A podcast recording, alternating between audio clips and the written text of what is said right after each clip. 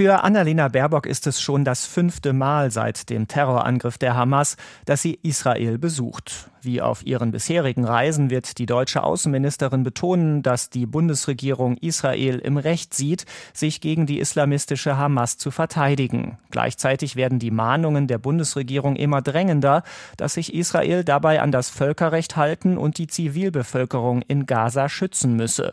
Besonders groß ist die Sorge, seit die israelische Armee eine Bodenoffensive im südlichen Gazastreifen vorbereitet.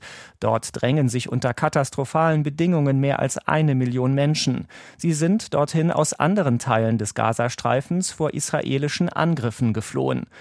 Baerbock verlangt von Israel, Schutzkorridore einzurichten, damit sich Menschen vor neuen Angriffen in Sicherheit bringen können. Außerdem fordert die deutsche Außenministerin, dass Israel mehr humanitäre Hilfe in den Gazastreifen lassen soll. Bei den Gesprächen heute und morgen in Jerusalem dürfte es außerdem um eine neue humanitäre Feuerpause gehen.